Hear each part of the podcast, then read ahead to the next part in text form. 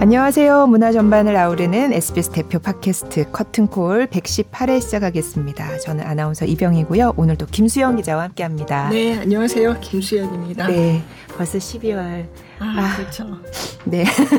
그래서 오늘은 2021년 K-팝을 결산해 주실 김유나 음악평론가 그리고 박희아 대중문화 전문 저널리스트 모셨습니다. 어서 오세요. 안녕하세요. 네. 이분들이 오시면 연말이고 그러니까 생각을 하게 되는. 어, 저희가 벌써, 벌써 세 번째. 세 번째. 네. 네. 네. 맞아요. 시간이 벌써 그렇게 그러니까. 지났나요? 네. 어. 나이만 먹고. 그 사이에 케이팝도 같이 나이를 먹었다는 거. 그러니까요. 아, 네. 네. 올해도 뭐, 네. 네. 제가 나이 먹는 건 늙는 거지만 케이팝이 나이 먹는 거는 성장하는 그렇죠. 거. 네, 맞습니다. 어떻게 1년 이렇게 동안 딱딱 어. 맞춰서 말씀해 주세요. 네. 네. 1년 동안 많이 바쁘셨을 것 같아요. 뭐. 네, 올해는 그 어느 해보다도 조금 이제 국내 시장하고 해외 음. 시장을 분리해서 바라보는 작업이 필요했던 한 해였던 음. 것 같아요. 그래서 케이팝에 대해서 성장세에 대해서 이제 얘기를 할 때도 어 국내 시장과 해외 시장을 분리해서 각각을 어떻게 바라봐야 하는지에 대해서 저도 좀더 네, 많이 말씀을 드리게 음. 됐고 또 연구를 하게 됐던 한 해였던 네. 것 같습니다. 네. 음. 지금 말씀하신 분이 바키아 대중문화 아, 그렇죠. 어, 네. 아, 저널리스트. 네, 네. 소개하시라는 얘기를 제가 또 깜빡 아, 네, 안녕하세요. 바키아 대중문화 전문 저널리스트입니다. 네. 아, 저는 김유나 음악 평론가고요. 네. 저에게도 2021년은 뭐 여러 가지 케이팝을 둘러싼 뭐 여러 가지 가치라고 해야 될까요? 이런 것들에 대해서 좀 생각을 많이 해 보기도 하고 좀 고민을 많이 하기도 한 한 해였던 것 같은데 예를 들자면 이제 박희아 씨가 얘기를 해 주신 것처럼 그런 국내와 해외에 대한 어떤 다양한 시각들이나 음. 한편으로는 대면과 비대면이 또 굉장히 화두로 네. 계속해서 있었던 뭐 대중문학의 전반에 있어서요. 그래서 그런 시기였기 때문에 뭐 그것에 대한 고민도 되게 많았고 또 한편으로는 이렇게 어, 국내뿐만이 아니라 세계에서 사랑받는 케이팝으로 점점 발전해 음. 나가면서 생기는 각종 어떤 뭐 문제점들이나 음. 뭐 새롭게 생기는 어떤 고민들에 대해서도 어, 뭐 작년 재작년보다도 훨씬 더 많은 부분에 네. 있어서 좀 의식하게 된 한 해였다는 생각이 음. 듭니다. 그래도 어쨌든 BTS 얘기부터 먼저 시작. 저희 네. 3년째 항상 BTS 얘기부터 시작을 하긴 했던 것 같네요. 그러- 네. 그러게요. 네. 뭐그 최근에 우리나라는 아니지만 좀 저 멀리 미국에서 네. 그쵸. 아, 그렇게 콘서트 하는 거 보니까 너무 멋지면서 우리는 언제 갈 수 있을까 아, 그런 네. 생각도 들고. 네. 너무 대단하다라는 네. 생각도 들고 네. 네. 또 어떻게 보셨어요? 네, 어떻게 한편에서 보면은 국내 공연을 먼저 결정한 게 아니라 해외 투어를 먼저 결정했다라는 점이 사실은 굉장히 상징적인 음. 거라고 생각을 해요. 그래서 저는 사실 지금이 케이팝의 전성기다라고 얘기하는 거는 오히려 좀 어려울 것 같은 게 이미 전성기는 저희가 3년 전부터 얘기할 때 그쯤부터 사실 왔다고 생각을 하고 지금은 오히려 시장이 넓어지는 쪽 그래서 2021년 같은 경우에는 이렇게 방탄소년단이 국내에서 오히려 해외로 그리고 다른 팀들도 마찬가지로 이제 해외로 눈을 돌리게 되는 그런 결정적인 순간을 담은 게 바로 2021년이었다는 생각이 들더라고요. 음. 저는 또 한편으로는 이게 해외에서 공연을 했다는 게 그런 해외 시장을 생각하게 되는 포인트이기도 하지만 한편으로는 한국 시장에 대한 생각도 좀 더 하게 되더라고요. 왜냐하면 한국에서는 그 정도 규모의 공연을 지금 할 수. 없거든요. 네. 그러니까 물리적으로도 네. 이 뭐죠?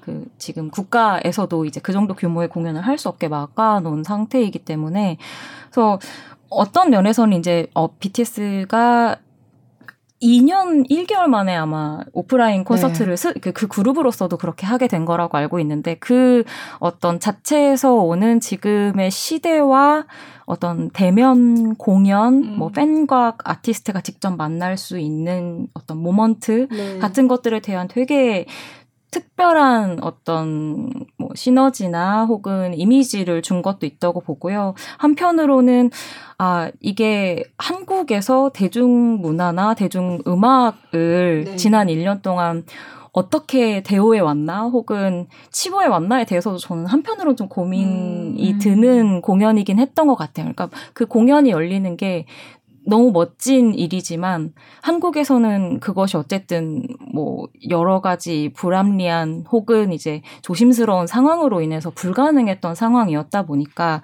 좀 와 대단하다. 그리고 한편으로는 아 그래서 한국 공연 시장은 어떻게 할 건데라는 음, 맞아요. 생각이 저로서는 네. 이제 BTS만 보는 건 아니고 전반적인 맞아요. 대중음악 네. 시장을 생각하다 보니까 그 두 가지의 생각이 동시에 좀 들기도 하더라고요. 네. 네.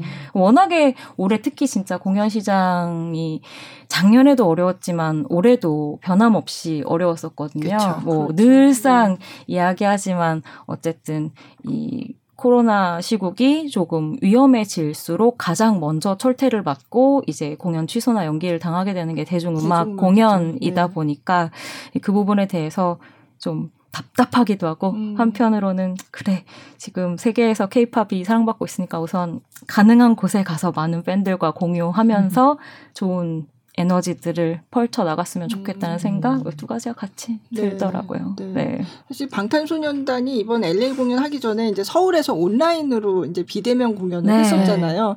그게 원래는 이제 대면 공연으로 하려고 음. 계획을 했었던 건데 이제 못 하게 돼서 그러니까 제가 두 공연 LA 공연도 이제 제가 LA를 가지를 못했으니까 그냥 온라인으로 봤고 그전 서울 공연도 봤는데 진짜 뭐 보신 분들은 다들 아시겠지만 아 관객이 있는 거와 없는 거가 정말 엄청나게 크죠. 뭐 차이가. 비교 자체가 불가능할 네. 제가 정말 늘 네. 얘기하지만 네. 비대면 공연은 절대로 대면 공연을 맞아요. 대체할 수 없어요. 그러니까 네. 새로운 그럼요. 공연의 네. 형태지 네. 그것을 바꿀 수는 없어요. 그쵸. 정말로. 네. 네. 네. 제가 저는 근데 물론 저한테는 둘 다 비대면이었죠. 저는 아, 이제 그렇긴 첫. 번째 공연은. 이제 서울에서 열린 네. 공연이었는데 그때는 이제 거기 공연장에 관객이 없는 상태에서 아무도 네. 없는 데서 이제 방탄소년단 멤버들이 공연을 한 거였고 네. 그 다음에 본 거는 이제 비대면 공연, 저한테는 비대면 공연이에요. 네. 저는 이제 그거를 온라인으로 봤지만 어쨌든 현장에서는 그 뭐 6만 명, 7만 명 되는 네. 관객들이 같이 있었던 그런 네. 공연이잖아요. 근데 물론 저는 온라인으로 그걸 봤지만 그냥 그걸로 봐도 너무 음. 차이가 큰 거예요. 네. 진짜 관객의 함성이 있는 거와 없는 게 얼마나 다른 건지를 음. 저도 비록 온라인이지만 네. 그걸 완전히 실감하겠고 그 멤버들의 어떤 그 뭐라 그러죠? 그 에너지. 다르죠. 아, 네. 에너지가 이게 관객한테 받는 에너지가 정말 대단한 거였구나라는 거를 다시 한번 느꼈어요. 네, 지금 케이팝 아이돌들 이제 인터뷰하거나 하면서 만나 보면은 정말 궁금해해요. 음. 네, 오히려 아. 좀 신인 그룹들 같은 경우는 아, 아직 맞아요, 맞아요. 팬들을 느껴본 마주한 적이 적이 없어서. 없어요. 네. 네. 그래서 도대체 그게 어떤 느낌인지 나 제발 음. 팬들 만나고 싶다라고 어. 하는 이제 아이돌들도 있고 한편으로는 이제 아 우리가 앨범을 내서 컴백을 계속 하고는 있는데 음. 도대체 이게 활동을 하는 건지 음. 아닌 건지도 모르겠다. 왜냐면 이 계속 영상 통화로 팬 사인회를 하잖아요. 그죠. 네. 네. 그렇다 보니까 현장감이라는 게 줬던 그 쾌감이라는 것도 떨어지고 음. 그리고 팬들과의 그 커뮤니케이션이 이루어지는 방식 자체가 너무 자기들도 알 수 없게 좀 소원해졌다는 느낌을 음. 받을 수밖에 없는 것 같더라고요. 그래서 그 무대에 팬들이 있을 때 없을 때가 너무 차이가 크다는 얘기를 음. 듣고 아, 네. 굉장히 공감했습니다. 네. 그리고 네. 진짜 지금 국내에서는 공연들이 조금씩 열리고 있긴 한데 대부분 이제 함성 금지이고 맞아요. 마스크 네. 전부 착용하고 박수만 가능하거든요. 네. 네, 저는 공연을 가끔 보러 가면 그 박수만 해도 눈 앞에 관객이 있다는 것 자체에 이미 벅차오른 아, 맞아요. 뮤지션 네네. 분들이 진짜 많아요. 네. 그래서 박수만 쳐도 막 눈물이 글썽글썽한 얼굴들을 보면서 진짜 지난 2년이 이렇게 특히나 음악을 하고 또 음. 관객을 만나야 그들과 함께 성장할 수 있는 아티스트들로서는 너무 힘든 음, 시간이었겠다는 그쵸. 생각이 그러게요. 새삼새삼 많이 네. 들더라고요. 음. 그리고 특히 이제 정말 BTS처럼 전 세계적으로 언어가 통하지 않아도 음악으로 함께 소통을 하면서 성장해온 아티스트들 같은 경우에는 정말 이제 전 세계 눈으로 직접 확인할 수 그죠. 있는 팬들을 만나러 갈 수 없고 음. 그들을 2년 만에 이제 또 새롭게 직접 만나게 된 것에서 오는 그 또 벅참이 맞아요. 남달랐을 거라는 네. 생각이 들더라고요. 제가 지금 생각해 보니까 방탄소년단의 현장 공연 그 2년 전에 열렸던 그 공연장에서 김수영 기자님하고 제가 맞아요. 같이 아, 옆자리에 있었어요. 봤어요. 네. 네. 네. 근데 그러고 이제 끝이었던 그러고 나서 거예요. 네. 못했다가 요번에 어, 현장 그쵸. 공연을 한그 거죠. 주경기장에서 했던 그 네. 맞아요. 네. 네. 그러니까 시간이 맞아요. 얼마나 지났는지 좀 알 수 있게 하는 그러네요. 네. 그때 추워서 핫팩을 제가 막 나눠드렸잖아요. 그쵸 맞아요. 너무 감사했습니다. 네. 그 사이에 또 아, 네. 네. 또 겨울이 온 거예요. 그러니까. 네, 네. 네. 그러니까 방탄소년단 멤버들이 끝에 이제 엔딩 멘트 할 때 원래 콘서트 할 때 다들 이렇게 아, 벅차하고 네. 이러긴 음악 하지만 타임이 네. 하이라이트죠. 근데 이번에는 진짜 이게 온라인 중계한 것도 이제 마지막이었잖아요. 음. 그게 마지막 공연을 했단 말이에요. 중계를 한 게. 네. 그러니까 또, 어, 막, 주변에, 제 주변의 아미들은 뭐 다들 울었다고 하더라고요. 근데 아. 뭐, 그동안에 그. 두려웠던 거, 그쵸. 2년 뭐 이렇게 무대에서 관객들을 만나지 못하면서 음. 그동안 너무 오랫동안 무대, 물론 음. 무대에 서긴 했지만 관객들을 만나지 못한 상황에서 그 두려웠던 얘기, 이런 네. 얘기들을 이제 굉장히 진솔하게 하니까 뭐 본인들은 물론이고 이제 관객들도 다들 음. 울컥 맞아요. 해가지고 그쵸. 뭐 앞으로 나이가 들어도 그때 어, RM이 맞아요. 그런 얘기를 했단 말이에요. 뭐 서른다섯 뭐 예, 뭐 되어도. 스물세 아 이번 이제 내가 서도 그렇게 젊을 때 뭐 20대 초반 23살 뭐 이럴 때만큼 춤도 잘 못 추고 그럴 텐데 어떡하지 뭐 이런 걱정을 했었다는 그런 얘기도 했잖아요. 네. 그러니까 이제 팬들이 뭐 뭐 환갑 디너 쇼까지 따라가시니까 걱정하지 말아라. 뭐 근데 이제 일각에서는 그런 얘기도 되게 많이 해요. 그러니까 어쨌든 지금 상황이 너무 좀 위험하고 네. 사람이 많이 모인다는 것들에 대해서 우려하는 목소리가 있는데 왜 이렇게까지 이제 뭐 직접 만나거나 사람을 음. 모으는 대면 공연을 해야 되냐라고 이제 생각하시고 말씀하시는 분들도 많은데 이게 진짜 말로는 표현할 수 없는 어떤 특 별한 모멘텀을 만드는 시간이라고 맞아요. 생각을 네. 하거든요. 특히나 이제 어떤 아티스트에게건 단독 공연이라는 것 그쵸. 자체가 갖는 의미가 너무 크고 그것을 연결고리로 자신의 어떤 음악적 창작의 원천으로 삼기도 하고 팬들과의 유대감을 그게 사실은 가장 강하게 그쵸. 형성을 하게 되는 K-팝에서 네. 가장 중요한 맞아요. 거죠. 그래서 그것을 아마 지금 BTS 같은 경우에도 충분히 그 위험성이나 뭐 이런 것들에 대해서는 고려를 많이 했었음에도 불구하고 지금 이제 장기 휴가에 들어갔다고 하는데 네. 그 휴가에 들어가기 전에 이제 한번 자신들도 여러 가지 의미로 좀 확인하고 그죠. 도약 직전에 음, 어떤 음. 좋은 그런 모먼트를 만들고 싶지 않았었나 하는 생각이 네. 들더라고요. 근데 사실 저는 한편으로는 이제 약간 이면이라고 해야 되나 좀 안타까웠던 사례들이 어, 방탄소년단이라던가 뭐 트와이스라던가 이렇게 계속 유명세를 얻고 그리고 꾸준히 앨범이 판매가 되고 이러면서 수익 창출이 되던 팀들은 지금 바로 공연을 열 수 있잖아요. 그죠. 근데 이 코로나 기간 동안에 사실상은 해외 투어를 하면서 돈을 모아서 또 앨범을 내고 공연을 하고 이런 음. 이제 서클에 있어야 했던 그룹들 같은 경우에는 자본이 다 사라져 버린. 거죠. 음. 예. 그렇다 보니까 이런 시기가 와도 공연을 열기가 어렵고 음. 그래서 이게 부익부 빈익빈이 또확 음. 벌어지는 네. 지금 상황이 또 그렇게 돼서 이게 맞아요. 좀 안타까운 부분이 있어요. 네. 사실은 결국 비대면 공연을 하는 아티스트들도 그 정도로 이제 유효한 수익을 얻을 수 있는 그룹들에 좀 한정되거든요. 맞아요. 왜냐하면 비대면 공연이 여러분들 이제 일반적으로 생각하시는 분들은 뭐 아, 그래도 대면보다 훨씬 싸지 않을까? 음. 뭔가 관객 관리도 안 해도 음, 되고 음. 뭐 무대 같은 것들도 좀 이제 좀 작게 하고 해도 네. 되니까 송출해서 근데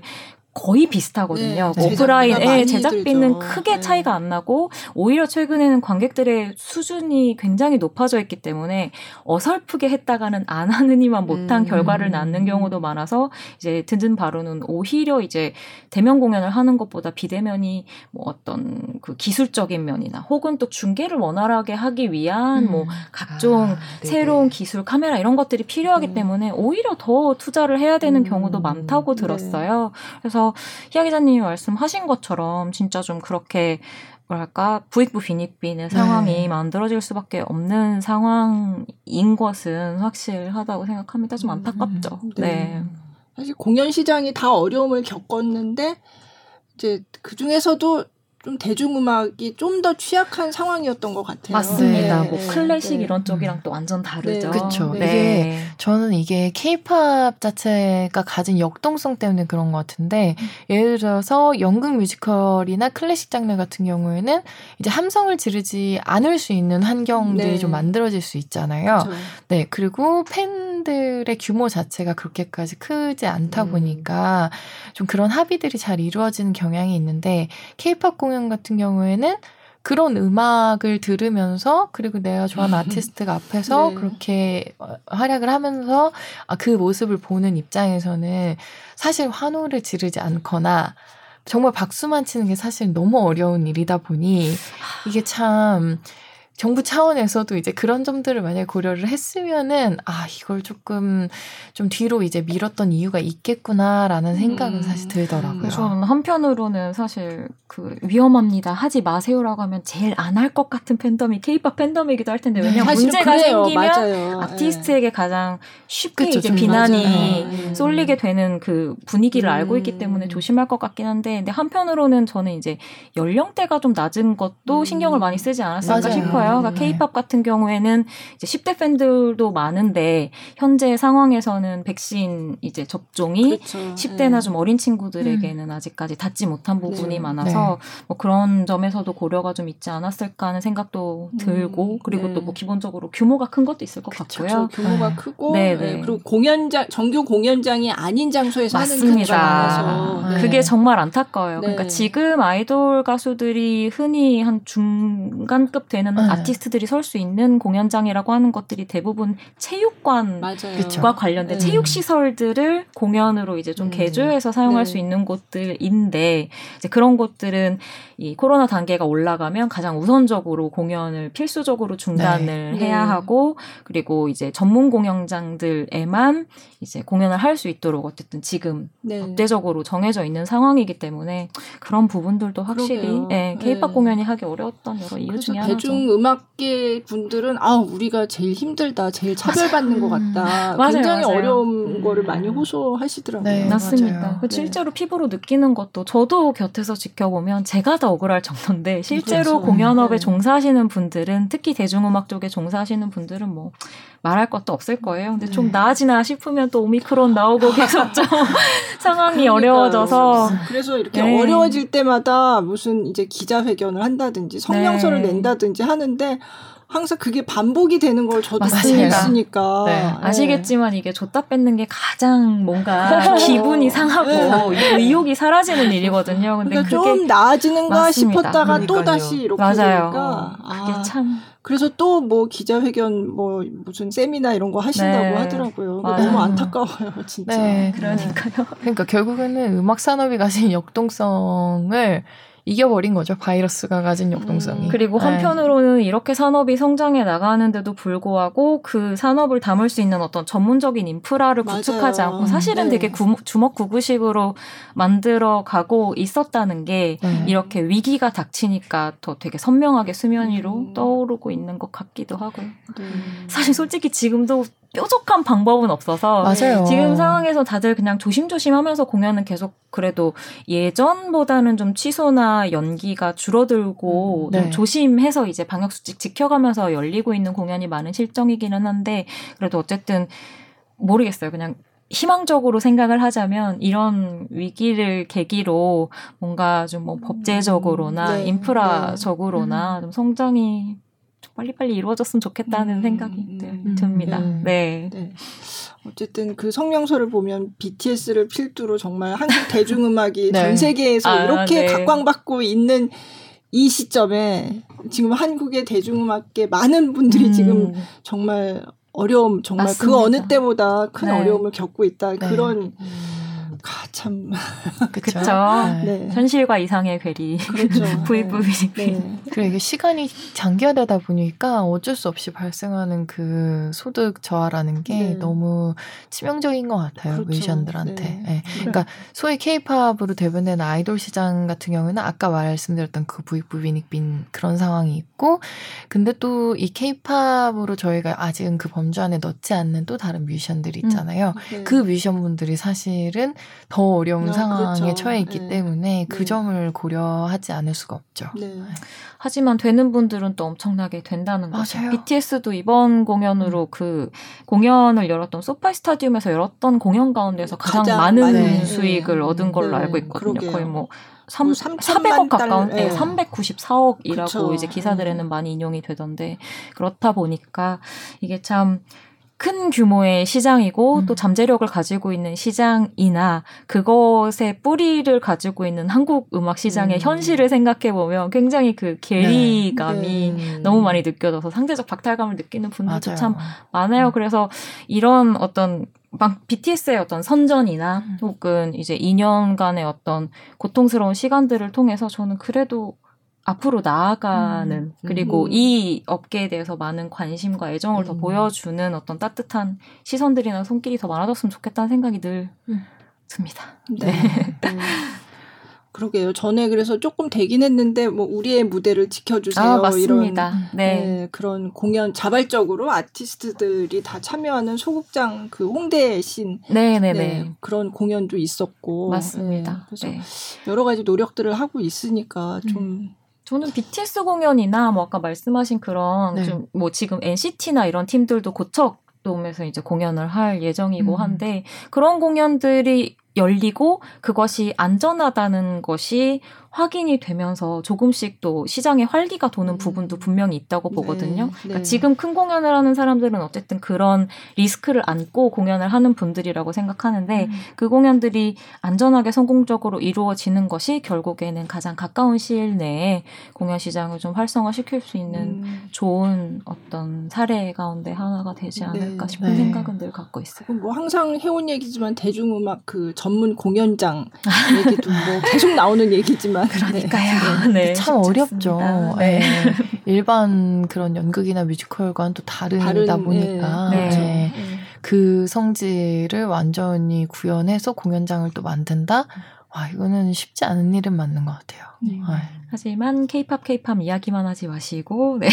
인프라에도 네. 진지하게 다들 접근을 해주셨으면 하는. 바람이 네. 들죠. 네. 쉽지 않은 건 알지만 음. 그래도 탁상. 공론에서는 벗어날 필요가 있다. 음. 그러니까 네. 저는 솔직히 말해서 막 케이팝 뭐 세계를 사로잡은 이런 걸로 그렇게 많이 말을 하는 것에 한 100분의 1 정도에만 실질적인 부분에 음. 관심을 가져주시면 네. 네, 관계자분들이 음. 뭐 저나 희아 씨 같은 사람도 마찬가지겠지만 네, 그렇게만 돼도 저는 네. 충분히 긍정적으로 성장해 나갈 수 있는 방향이 있다고 네. 생각합니다. 네. 네. 그러면 BTS 네. LA 공연 얘기했잖아요. 네. 근데 사실 이런 얘기를 계속 궁금해하면서 그래미 이번에 네. 어, 후보 지명될 때도 뭐 얘기가 되게 많았잖아요. 맞아요. 될지 네. 안 될지 네. 뭐 본상 네. 될지 아, 저희가- 어떻게 보세요? 네. 늘 이제 요 시즌이 되면은 몇 년 동안 받았던 질문이 네. 저나 맞아요. 수상 가능성이 얼마나 된다고 보십니까? 후보에 오를 수 있냐 네. 없냐. 맞아요.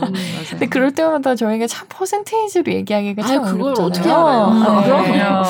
어, 그거 어떻게 알면 자리. 깔아야죠. 네. 맞아요. 저 이제 토스하겠습니다. 어떻게 생각하시나요? 어, 이렇게 어려운지 오늘 평론가님. 저는 노코멘트 우선 하겠고요. 근데 모르겠어요. 저는 이제 늘 그 BTS에 대한 이야기를 할 때는 가능성을 열어가는 아티스트라고 이야기를 하거든요. 그러니까 네. 뭔가 증명해내는 아티스트라기보다는 새로운 가능성을 계속해서 만들어가고 있는 아티스트라는 생각을 늘 해요. 그래서 예를 들자면 뭐 그래미 시상식에는 올해는 이제 좀 기대한 것보다는 음. 좀 자, 적은 부분에 수상 아니 후보자로 후보에, 네. 올라가면서 이제 아쉬움을 좀 산 부분이 있다고 다들 이야기를 하셨는데 이외에도 뭐 AMA 같은 곳에서는 올해. 아티스트라는 네. 상을 네. 받기도 했잖아요. 네. 그러니까 이게 뭐 결국에는 남의 떡이 커 보인다고 아직 받지 못한 것에 그렇죠. 대해서 이제 네, 너무 네. 많이 스포트라이트를 받고 네. 있지만 저는 사실은 그 이외의 부분에서도 이미 어떻게 맞아요. 보면 저희가 네. 기대했던 이상을 이미 하고 있는 사람들이고 네. 그들이 해나가는 거는 어떤 finish, 막 결론 이것보다는 네. 계속해서 어 이게 돼? 이것도 할 수 있나? 같은 음. 느낌으로 계속 물음표를 느낌표로 만들어 나가는 중에 있는 사람들이라고 네. 생각하고 저는 그게 결국에는 BTS라는 팀이 덜 지치고 더 음. 오랫동안 자신들의 뜻대로 활동을 해나갈 수 있는 음. 바탕이 되지 않을까 싶어요. 그리고 네. 그게 사실 방탄소년단의 정체성이기도 하고 그것 때문에 사랑받는 거기도 하거든요. 음, 음. 네. 왜냐하면 방탄소년단 같은 경우에는 정말 하루아침에 잘 된 게 아니라 step by step을 정말 충실히 밟아온 아티스트이기 때문에 그렇죠. 이 음악가들이 갖고 있는 그 성향 자체가 이미 스토리화가 됐잖아요. 그러다 보니 이번에 이제 RM 씨가 수상 소감을 했을 때 팬들이 눈물을 맞아요. 터뜨렸다. 이것도 네. 그 궁극적으로는 그런 스토리가 아직까지도 이제 팬들의 마음속에 있고 그리고 방탄소년단 멤버들도 그것을 자기들의 아이덴티티로 아직도 간직하고 있고 앞으로도 쭉 그럴 거라는 저는 좀 메시지 같은 걸로 네. 읽히거든요. 근데 이 방탄소년단처럼 그러니까 윤나 씨 말씀해 주신 것처럼 방탄소년단이 이 step by step을 하면서 결국에는 국외 시장에도 그런 식으로 자신들의 발걸음을 넓혀온 거기 때문에 그래미에서 상을 받든 안 받든 늘 얘기를 하지만 거기까지 올라갔고 그 이후에는 또 조금 더 심사위원들의 마음을 건드리는 부분들이 있었고 이런 식으로 바뀌어 나가는 부분들이 방탄소년단 이후의 아티스트들한테 사실 굉장히 큰 가능성으로 다가오기 어, 그렇죠. 때문에 네. 저는 그 점을 이젠 아직도 이제 간과하지 말아야 될 가장 중요한 부분이라고 생각합니다. 그리고 네. 여러분 진짜 그래미에 2년 연속 Best Pop Duo and Group Performance 후보로 후보에 올랐다는 맞아요. 게 맞아요. 사실 저는 요즘에 가끔 약간 너무 눈이 빠져 어, 있는 너무 거 하신 거 아니에요? 아니에요? 생각이 드는 게 항상 이제 뭐 빌보드 1위 했을 때뭐 네. 이럴 때도 항상 이제 저희도 코멘트 때문에 연락을 많이 받는 편인데 이제는 너무 당연하게 생각하지 않아요? 하지도 맞아요, 않아요. 맞아요. 물어보지도 않고 약간 뭐 5주 이 정도 하면 아 네. 그럼 뭐 네. 다른 곡으로 change가 가능할까 이런 걸 물어보는데 아, 어 다들 맞아요. 너무 배가 부른 거 아닌가? 다들 이제 너무 그걸 익숙하게 여기는 그죠. 부분이 네. 있지만 네. 저는 그 어떤 한 스텝 한 step에 대해서 계속 좀 객관적으로 기록하고 그것을 바탕으로 다음을 음. 생각하는 게 중요하다고 생각하는데 그 다음을 자꾸만 이제 갖지 못했던 것에 음. 대한 소유보다는 네. 이제 이렇게 지금 쌓아가고 있다는 네. 어떤 흐름적인 음. 부분을 오히려 보는 게 더 유효하지 않나 하는 네. 생각이 들어요. 왜냐하면 네.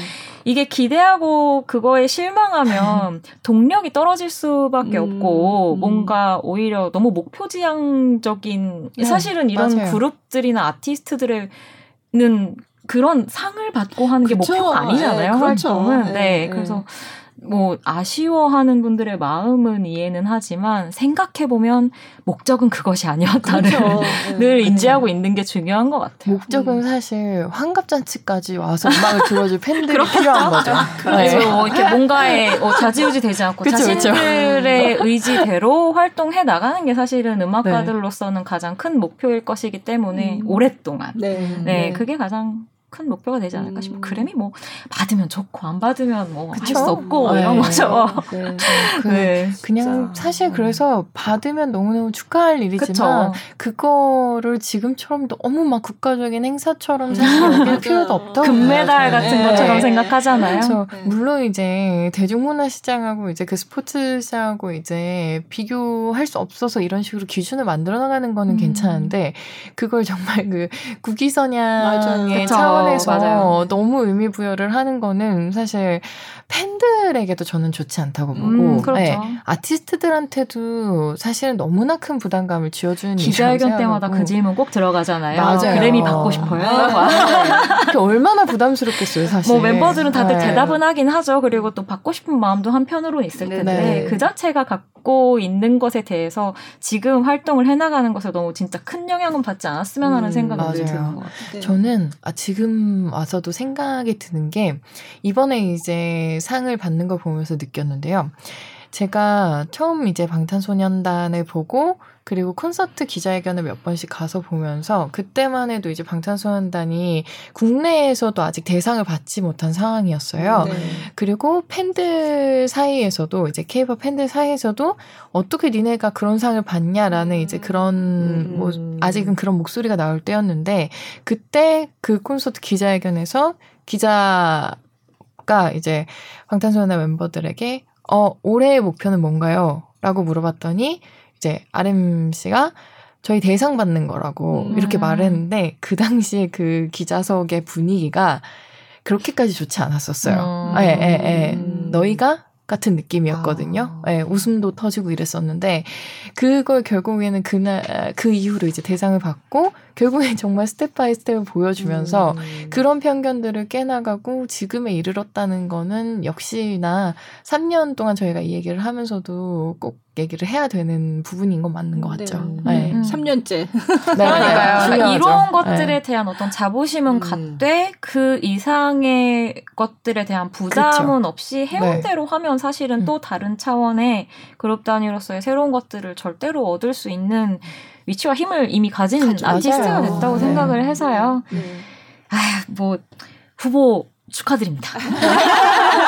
대단하죠. 대단하죠. 그래요. 그럼요. 말이에요, 네, 진짜. 그럼요. 무슨 일입니까, 정말. 저는 아, 그냥 참. 이렇게 뭐 그냥 그냥 이렇게 바라봤을 때 저희 어렸을 때 생각해 보면은 아, 그쵸. 웬 말이에요. 맞아요. 아, 그리고 맞아요. 빌보드 싱글 차트 빌보드 1위 싱글 차트 10주 이게 그쵸. 무슨 말입니까? 그때는 막 네. MTV 이렇게 맞아요, 막 맞아요. 그 안, 안 나오는 거 막 이렇게 막 해가지고 겨우겨우 외국 그 가수들 뮤직 비디오 보고 막 이러면서 막 지금 라떼 얘기하는 거죠? 아니, 근데- 저 그래미 compilation 앨범 매년 아, 샀었어요. 맞아요, 맞아요, 맞아요. 그랬었는데 애들한테 이렇게 가끔 BTS 이런 얘기를 할 때는 음. 와, 야, 엄마 옛날에는 진짜 이거는 무슨 화성 가서 사는 것 같이 그렇게 음. 비현실적인 얘기였는데 맞아요. 정말 대단한 사람들이다. 네, 맞습니다. 이 사람들을 좋아하는 이 어린 친구들은 되게 자존감이 높을 것 같은 느낌인 음. 거예요. 뭐든지 할 수 있을 것 같은. 맞아요. 네. 어. 그래서 제가 이제 아까부터도 가능성에 대한 이야기를 드렸는데 네. 그 자체가 주는 어떤 영감이라는 것이 어, 그렇죠. 어, 한국에서 음악을 하는 분들에게도 그러니까 지금 사실 되게 재밌는 게 1, 2년 사이에 케이팝 아티스트 들에게 뭐 그룹으로서 이루고 싶은 게 뭐냐 이런 거 물어보면 다들 약간 예전에는 그냥 뭐 아, 음원 차트 1위요, 뭐 음악 방송 1위요 이런 거 어. 이야기하던 그룹들이 이제는 아 저희 빌보드 차트에서 오. 한번 1위 해보고 싶습니다를 그렇죠. 얘기하거든요. 네. 근데 그게 진짜 가능해진 꿈이 된 거예요. 그러니까요. 예전에는 네. 불가능했던 것인데, 근데 그 이야기를 조금 더 많은 부분으로 넓혀 보자면 이제 국내 시장뿐만이 아니라 해외 전 세계에 자신이 만든 것 혹은 보여주는 것들을 어, 뭐, 뜻을 펼칠 수 있고, 그것으로 자신들을 좋아하거나, 이제 팬이거나, 자신의 결과물을 인정해주는 사람들을 충분히 만날 수 있다는 음, 어떤 그렇죠. 그런 네. 생각을 갖게 하는 게 저는 진짜 특히나 창작하시는 분들에게는 많은 영감이 되는 일이라고 네. 생각합니다. 네. 음, 정말. 진짜 방탄소년단 지난번 서울에서 비대면 공연한 거를 영국의 가디언에서 리뷰 기사를 썼더라고요. 그럼? 네. 어, 그래서 그럼요, 그럼요. 아 이제 이렇게 됐구나. 라떼 같은 네. 이야기. 하지만 진짜 저도 예전에 막 American Top 40 같은 거 그쵸. 노트에 받아 적고 네. 이랬던 네. 시절을 보낸 사람으로서 생각해 보면 이게 무슨 일이야 저들. 하지만 음악 평론가로서 좀 언제나 자제하는 모습으로 차분히 리포트하고 있습니다. 네, 네. 참 네. 신기했어요. 그럼요. 처음엔. 네, 네. 너무 신기했죠. 음. 네. 참, 네 방탄소년단 얘기 또 더 하고 싶으신 거 있으세요? 하려면 뭐 끝이 어. 없지만. 저희 그랬다가는 오늘 한 그러니까요. 24시간 정도 해야 될 것 같아서요. 네, 다른 이야기들도 해보면 좋을 결산 것 다른 같아요. 것도 결산을 해야 되기 네, 때문에. 네. 네. 그러면 이제 BTS 얘기는 이제 어, 충분치 않지만 여기서 항상 충분치 않습니다. 하지만 네, 하지만 네. 살짝 접어두고 어, BTS 말고도 또 K-팝에 많은 뭐 지난 한 해 동안 네. 어떤 변화들이 있었을까요? 어, 2021년 같은 경우에는 이제 메타버스 어, 그러게요. 이야기가 너무 그 많았고. 아, 그와 그쵸. 관련해서 이제 특히 그룹 단위 같은 경우에는 뭐 에스파 얘기가 음, 워낙에 맞아요. 많았던 한해 네. 작년 연말에도 저희가 연말 결산하면서 에스파 딱 얘기 나왔을 했죠. 때였어요. 맞아요. 네, 그래서 뭐 네. 이게 세계관이고 네. 뭐 싱크가 있고 뭐 이런 네. 얘기를 했던 기억이 나는데 이제는 조금 더 본격화된 음. 느낌이 그렇죠. 있죠. 네. 그렇죠. 네. 저는 그래서 아예 올해 키워드로 메타버스가 아니라 에스파를 잡아도 된다고 생각할 정도예요. 네. 음. 네네. 왜냐면 에스파만큼 그걸 제대로 보여주고 있는 그룹이었고 그리고 너무 재밌는 거는 이 메타버스라는 게 뭔지 모르는 사람들도 이 에스파의 뭔지 모를 그 가사들을 이해하지 못하면서 듣고 있어요. 맞아요. 그렇다 보니까 네. 이 음원 순위 상위권에서도 여전히 Next 그렇죠. Level과 아, 음원 세비지가 같이 공존을 네, 하고 네, 있는 맞아 네. 놀라웠죠. 그걸 보면은 정말 놀랄 수밖에 없거든요. 네. 네. 어, 이 대중 입장에서는 이 복잡한 세계관이 그냥 약간 유희처럼 받아들여지는구나라는 음. 생각을 하면서 어, 이거를 이제 전문가들 입장에서 분석했을 때는 그 메타버스 에 대한 이제 접근으로 가야 된다. 음, 예. 음. 그런 식으로 참 대중이 재밌는 것들을 방, 소비하는 방식을 자기들 스스로 찾아내고 음. 있구나 그런 생각이 좀 음. 들었죠. 음. 그래서 저는 한편으로는 이게 되게 좀 특히 에스파를 언급한 것은 이 에스파라는 그룹과 그들이 만들어낸 세계관, 음악 같은 것들이 서로 상충하면서 만들어내는 일종의 균열 같은 게 저는 항상 재밌었거든요. 그러니까 네. 굉장히 그냥 겉에서만 보자면 에스파는 진짜 새 시대의 여성 그룹 같고 뭐 이미 사실 8인조잖아요. 그러니까 그룹이 네. 현실의 4인조와 그렇죠. 가상 가상의, 세계에 예. 있는 4인조가 있고 뭐 아바타가 있고 뭐 서로 교감을 하고 이런 엄청난 뭐 어떤 기술도 필요하고 또 그런 쪽으로 좀 연상을 시키는 세계관과 이미지를 가지고 있는 그룹인데 또 한편으로는 음악 이나 퍼포먼스적인 부분에서 보자면 굉장히 지금 유행하는 케이팝적이고 또 네. 한편으로는 유영진으로 대표되는 SM 음. 엔터테인먼트 네. 특유의 그 굉장히 좀 심오하고 강렬한 SMP, 네, SM 네. 퍼포먼스라고 보통 SMP. 이야기합니다만 네. 그 너무나 한국인이라면 누구나 기억하고 있는 1세대 유구한 SM 네. 엔터테인먼트의 느낌을 네.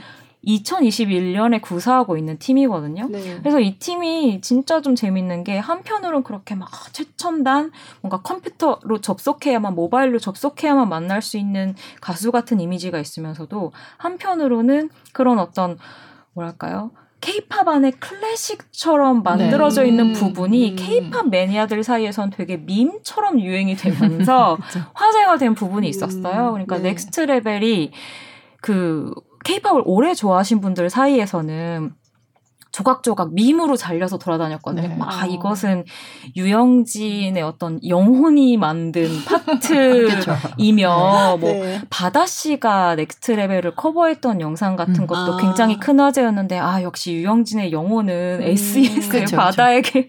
뭐 씌워져 있다는 식으로 그러니까 뭔가 그 케이팝 안에서의 세계관으로도 재미있게 음. 구성이 되면서 굉장히 좀 다 층적으로 소비가 된 콘텐츠이자 그룹이라는 생각이 들더라고요. 음, 네. 그래서 저도 이제 되게 케이팝을 오랫동안 한국에서 듣고 즐겨온 사람이다 보니까 그런 의미에서 그 에스파의 전반적인 어떤 활약이나 음악 무대를 보면서 늘 굉장히 좀 복잡한 마음이 듭니다. 음. 한편으로는 와 나 너무 차이나는 MZ 어. 세대들의 문화야라는 생각이 들면서도 한편으로 뭐야 저거 내가 10대 때 들었던 SMP잖아 그렇게 생각이 어. 들면서 약간 작년에 왜 비의 깡 같은 네, 것이 밈으로 네, 유행했던 네. 것처럼 뭐 이렇게 손목 꺾기 춤이나 음, 음. 뭐 말도 안 되는 어떤 파트 change, 구간 change 네, 같은 것들이 네. 또 다, 따로 화제가 되는 부분이 있어서 굉장히 좀 복합적으로 재미있게 즐겼던 네. 컨텐츠였었어요. 전 그래서 사실 올해 같은 경우에는 물론 이제 그 빅히트 엔터테인먼트 이제 포함해서 그 하이브 레이블의 음. 선전이야 뭐 사실 뭐 말할 것도 없는데 사실 하이브보다 좀 더 공격적으로 일을 했던 거는 SM 엔터테인먼트라고 음. 봐요. 네, 그래서 에스파를 포함해서 올해 NCT 드림, NCT 127 그리고 뭐 최근에 나온 카이 씨의 음. 앨범이라던가 그리고 이 사이에 또 뭐 슈퍼주니어도 나왔고 그리고 또 레드벨벳. 엑소도 나왔고 레드벨벳도 네. 나왔죠. 그리고 웬디 씨가 솔로 나오기도 그렇죠. 했고 그러니까 네. 굉장히 많이 한 아티스트들을 지닌 팀인데 이 컨셉이 단 하나도 겹치지를 않았어요. 그러니까 이 부분에서 봤을 때는 아 SM 엔터테인먼트가 30년 동안 갖고 있 는그 고유의 아까 말씀해주신 것 같은 그 유영진 씨의 호응 spirit이라고 네, 하죠. 네. 네. 그런 것들, 네.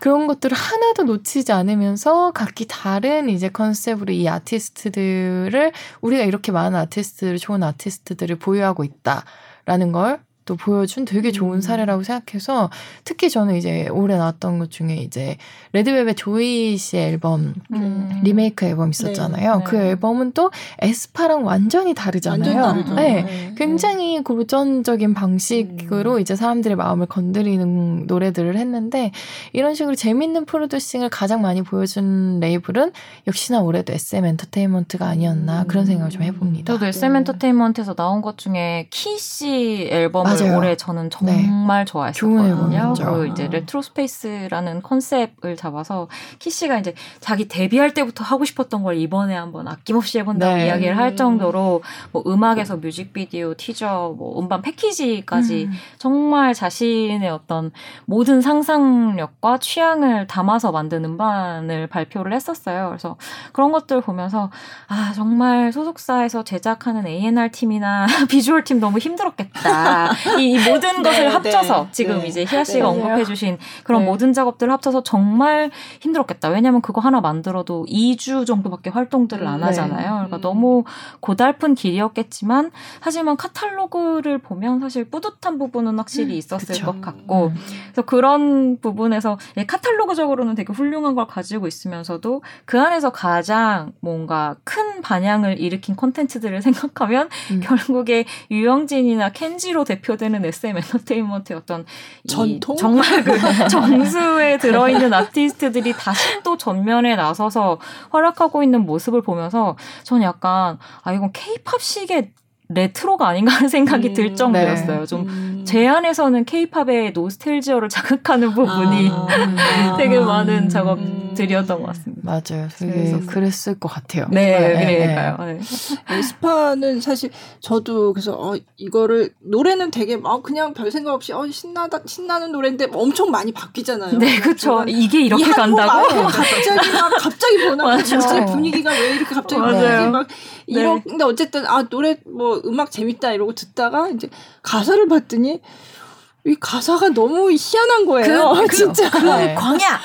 도대체 뭔지는 모르겠지만 광야. 정말 그게, 그게 이제 곡 하나 하나로 이제 세계관을 차근차근 시- 이렇게 설명을 하고 있는 것 같은데 네. 정말 아 참 재밌는 그리고 정말 네. 무서운 것이 이게 에스파 하나에서 끝나는 게 아니라 SMCU라고 그렇죠. 계속 이제 음. 이야기를 하면서 사실은 그 광야라고 하는 알 수 없는 그 네, 공간이 네. 모든 SM 안에 있는 그룹들과 연관이 돼 있고 그러니까 최근에 뭐. NCT의 이제 완전체, 그러니까 모든 멤버들이 다 모인 유닛들 같은 경우에는 뭐 티저 영상 같은 걸로 저 그거 봤어요. 여 기가 광야야? 약간 이런 지금 우리 뭐 교감하고 있는 것 같은 느낌인데 그러니까 이게 단순히 한 그룹에서 끝나는 것이 아니라 그러니까 뭐 모르겠어요. 뭐 우리가 이야기하는 이것이 어떻게 보면 메타버스의 커다란 뭐 어떤 틀 안에 들어가는 거겠지만 저는 결국에는 이게 음 그런 기술적이거나 미래지향적인 것보다도 일종의 유희처럼 느껴지는 음. 부분도 되게 많은 것 같아요. 네. 그러니까 원래도 네. 세계관이 사실은 팬들이 그죠. 즐기는 네. 어떤 유희의 공간을 만들어주는 게 목적이었던 것처럼 네.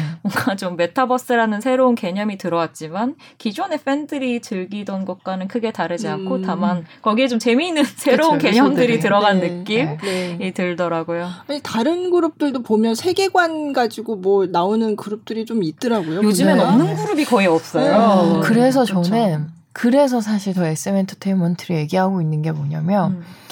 요즘 이제 데뷔를 하거나 이제 최근에 했던 그룹들 보면은 여전히 방탄소년단의 뒤를 이어서 청춘이 키워드예요. 음. 그러니까 오히려 그러다 보니까 그게 아닌 음. 그 메타버스라는 거를 주장하는 그 SM 엔터테인먼트의 아티스트들이라던가 그리고 다른 오히려 아예 청춘과 관련 없는 굉장히 기묘한 세계관들을 네. 들고 나온 팀들이 더 재미있게 느껴지는 음, 예를 네. 들면 어떤 세계관이에요? 어, 예를 들면 방금 이제 에스파의 그런 세계관과 아니면은 자신들의 팀을 하나의 kingdom이라고 아 맞다 kingdom. 네. 네. 무슨 아서왕의 기사들 맞아요, 같은 맞아요. 그런 느낌. 네. 아니 뭐 에이티즈는 해적왕인데요. 네, 네. 그렇죠. 그렇죠. 맞아요. 에이티즈도 있죠. 네, 네. 이런 식으로 본인들 팀 안에서 어떤 그 해결을 하려는 음. 네, 그런 것들이 저는 그 청춘으로 굳이 굳이 그걸 외연을 넓혀 나가지 않고 그 안에서 어떻게 해보려는 시도들이 예, 뭔가 왜 웃으시니 너무 할것 같아요. 그쵸, 알죠, 예, 알죠. 그러니까 이게 참 보시는 분들도 웃으실 것 네, 같은데. 세계관에 대한 압박을 얼마나 받고 있는지를 알. 있고 뭐 이제는 왜 네. 압박을 받을까요? 왜냐면- 세계관을 해야지 팬들이 아. 좋아한다고 생각하는 아니, 걸까요? 이거는 좋아하는 문제가 아니라 이제는 네. 그냥 기본이 됐 고요. 네. 이거를 안 아. 하는 것은 마치 노래 연습을 하지 않거나 춤 연습을 하지, 하지 않고, 않고 무대 위에 서는 것처럼? 것처럼, 네. A&R 팀이나 회사가 일을 안 하는 해야 진짜? 약간 좀 일안 하고 대충 만든 것 같은 느낌이 음. 들 수밖에 아. 없을 정도로 이제 뭔가 어떤 한 팀을 둘러싼 세계관이라는 것 자체가 기본적으로 팬들에게는 필요한 존재가 되어버려서 음. 이게 어, 어디인가에서는 이제 저도 사실 좀 느꼈었는데 네. 세계관 과잉이라고도 하고 네. 너무 과하다, 피곤하다. 음. 는 이야기도 많았는데 이제는 저는 한편으로는 필수 요소가 되어버린 부분이 있어서 그거는 마치 어, 게임을 만들 때 기본 지도를 만드는 것처럼 네. 한 그룹을 기획하면서는 밑그림에 그 세계관이라는 것이 들어가 있는 게 좀 필수가 되어버렸다는 생각이 들기도 하고요. 또 그래서 재미있는 게 전 한편으로는 이게 되게 좀 어, 그 세계 관을 한 특정 기획사들이 만들어가면서 기획사의 색깔을 잡아가는 부분도 생기죠. 되게 확실히 있는 것 같아요. 조금 전에 저희가 이제 SM 얘기하면서 SM은 조금 더 약간 미래지향적이고 네, 네. 예전부터 사실은 1세대 HOT, SES 때부터 뭐 약간 거의 우주로 늘 그랬죠. 가거나 뭐 평화의 네, 시대를 네, 지키는 네. 전사가 네. 늘 그런 이미지가 있었거든요. 엑소 때도 뭐 아. 초능력이 뭐 아, 그럼요, 그럼요. 사실 엑소 플래닛에서 온. 멤버들이잖아요. 맞아요. 외계인이거든요. 네, 한, 네, 우선 네. 지구에서 지구인이 아니기. 때문에. 네. 그래서 이제 그런 것들이 SM을 굉장히 좀 대표적인 세계관이자 이미지가 네. 되어버려서 음. 그것에 이제 되게 매니악하게 매- 좋아하는 음. 분들이 있는데 사실 다른 기획사들은 그걸 회사 단위로 만든 팀은 그렇게 많지는 않았었다고 생각하거든요. 네. 뭐 사실 쉽지도 않죠. 맞아요. 그래서 뭐 네. YG, JYP가 3대라고 같이 묶어서 이야기를 했었지만 네. 세계관보다는 이제 뭐 어떤 스타일 같은 아, 것들로 네. 이야기가 그치. 많이 됐었는데 음. 저는 올해 그 하이브에서 나온 엔하이픈이나 엔하이픈, 투모로우 네, 바이 네. 투게더의 결과물들을 보면서 어, 이 기획사는 또 이쪽으로 재미있게 가져가네라는 음. 생각이 들었는데 아까 희아 씨가 얘기한 어떻게 보면 그 청춘이라는 키워드랑 같이 가는 거기는 한데 조금 더 이제 그들이 가져가는 세계관이나 색깔이라는 것들이 되게 좀 90년대 락 음악이랄지 아, 혹은 네. 이제 21세기의 뭐 인디팝, 인디락 음. 같은 느낌으로 혹은 이제 뭐 비주얼적으로 보자면 이제 그런 어 티네이저물들 네. 그 특히나 영미권을 중심으로 한 음. 티네이저물들에서 영향을 받은 어떤 컨텐츠들을 굉장히 많이 지속적으로 보여줬었어요. 그래서 그게 이제 뭐 한 팀에만 국한된 것이 아니라 그 두 팀이나 뭐 사실은 청춘으로 이어 올라가자면 예전에 지금은 좀 달라졌지만 BTS와도 어떻게 네. 또 네. 연결고리가 만들어지는 음. 부분이 있어서 약간 그것이 하이브 같은 경우에는 요즘에 좀 만들어져 가고 있는가라는 생각이 음. 들기도 네. 하더라고요. 아직은 이제 뭐 여성 그룹 준비하고 있는 그룹들이 더 나와봐야 알겠지만 제가 느끼는 그 하이브 계열의 아티스트들 음. 또 세, 세븐틴도 따지고 보면은 그렇게 뭐 언급을 할 음, 수도 네. 있겠네요. 그래서 네. 그런 어떤 뚜렷 한 기획사로서의 어떤 세계관 컬러를 아. 이야기할 때는 올해는 저는 SM과 그 음, 하이브가 하이브. 음. 완전히 약간 완전히 다른 느낌으로 네. 굉장히 좀 강고하게 maniac하게 자신들의 그쵸. 세계관을 좀 만들어가고 음. 있지 않나 하는 음. 생각이 들기도 하더라고요. 확실히 하이브는 그 안에서도 청춘이라는 키워드를 팀마다로 되게 세분화돼서 음. 잘라놓은 느낌이 음, 있어요. 그래서 네. 이 팀에게는 뭐 예를 들어서 15살에서 18살 의 정체성을 부여한다. 아니면 네, 이 팀에는 뭐 19살에서 25가지의 정체성을 대변한다. 그리고 방탄소년단은 이제 그 위쪽으로 또 가게 되는 거죠. 이런 식으로 좀 안에 레이블 안에 아티스트들한테 세부적으로 정체성을 심으면서 음. 이 음악들이 왜 베이스로 하는 장르들이 이 팀마다 달라지는지도 그런 식으로서 이제 네, 설득을 설- 네. 시키는 거고 그리고 한 가지 저는 재밌는 게 올해 이제 하이브에서 나온 아티스트들 보면은 노래 제목이 정말 어려워요. 아, 네. 맞아, 맞아. 이게 올해부터 만들어진 좀 경향이긴 한데 음. 사실 dazed라는 단어라던가 dimension이라는 단어라던가 음. 이런 것들을 노래 제목으로 잘 쓰지 않잖아요. 아. 네, 그리고 단번에 이해가 되지도 네, 않고 그래서 네. 이런 경향들은 아예 하이브에서 추구하는 음. 거구나라는 음. 이제 생각이 들더라고요. 네, 네. 네. 그쵸. 방탄소년단 노래도 영어 단어가 그렇게 막 자주 쓰이지 않는 그런 음. 단어를 가지고 제목에 넣는다든지 그런 게 있었잖아요. 사실은 그 부분에 있어서는 뭐 여러 가지 해석이 가능하겠지만 기본적으로 어쨌든 해외 시장을 상수로 두고 있고 네. 어떻게 보면 한국은 자신들이 생각하고 있는 여러 시장 가운데 하나라고 생각을 해보면 음. 사실 그렇게 제목을 지을 때 좀 뭐 한국인들에게 이것이 어떻게 다가갈 것인가 보다는 제목으로서 약간 혹은 팝스럽게. 그래서 뭐 이 세계관에 이 제목이 네. 어울릴 것이냐에 대해서 오히려 좀 음. 주목하는 부분이 있는 것 같고 그거는 최근에 뭐 음. 추세이기도 한 것 같아요. 네. 맞아요. 예, 네. 그룹들 대부분이. 그럼 YG나 뭐 다른 기획사들은 또 그렇게 뭐 세계관 이렇게 보기는 조금 네. 어려운 것 같죠. 세계관이 네. 있는 회사들은 아니고 사실상 그 팀마다의 그냥 컬러를 그죠. 부여하는 정도인데 네.